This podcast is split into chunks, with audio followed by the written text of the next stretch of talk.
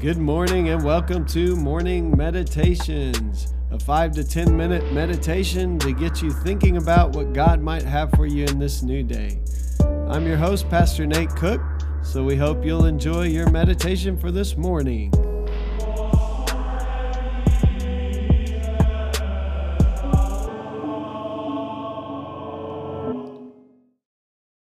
Hey, this is Pastor Nate, and I just wanted to let you know that I'll be on sabbatical from January 4th, 2021 to April the 4th, 2021.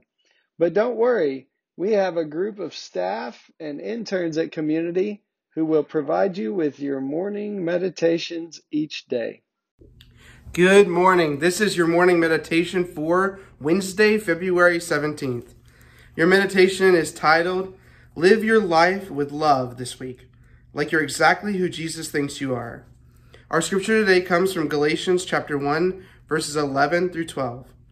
I want you to know, brothers and sisters, that the gospel I preached is not of human origin. I did not receive it from any men, nor was I taught it. Rather, I received it by revelation from Jesus Christ. And here is your meditation. There's a story in the Bible about a guy named Saul who had it out for Christians. He devoted his life to targeting them, oppressing them, and hurting them. While he was consumed with anger and hate, Saul met God. You know the story. On his journey to persecute another group of Christians, God struck him blind and told him to go find a man named Ananias in the city of Damascus. The people traveling with Saul got him to Ananias, who was a Christian and a guy who understood the threat that Saul posed to him and the people like him. Ananias went to him anyway and laid his hands on Saul's shoulder. Brother Saul, he said, the Lord has sent me to restore your sight and to fill you with the Holy Spirit. After everything Saul had done to Christians, can you imagine how Ananias must have felt to have the job of telling Saul he wasn't who he used to be? Saul got up and immediately began devoting his life to serving God. He carried the message of the, go- of the gospel of God's love to the people across the ocean, facing ridicule, shipwrecks, beatings, and more than a little jail time along the way. Saul believed God when he told him who he was. He lived the rest of his life with extravagant love. He did it because there was a guy named Ananias who was brave enough to tell him who he was. So, what would it look like for you to live your life this week like you're exactly who Jesus thinks you are? God doesn't think you're a mess up just because you've messed up. He's got a new name for you and a new job for you. He wants you to be His.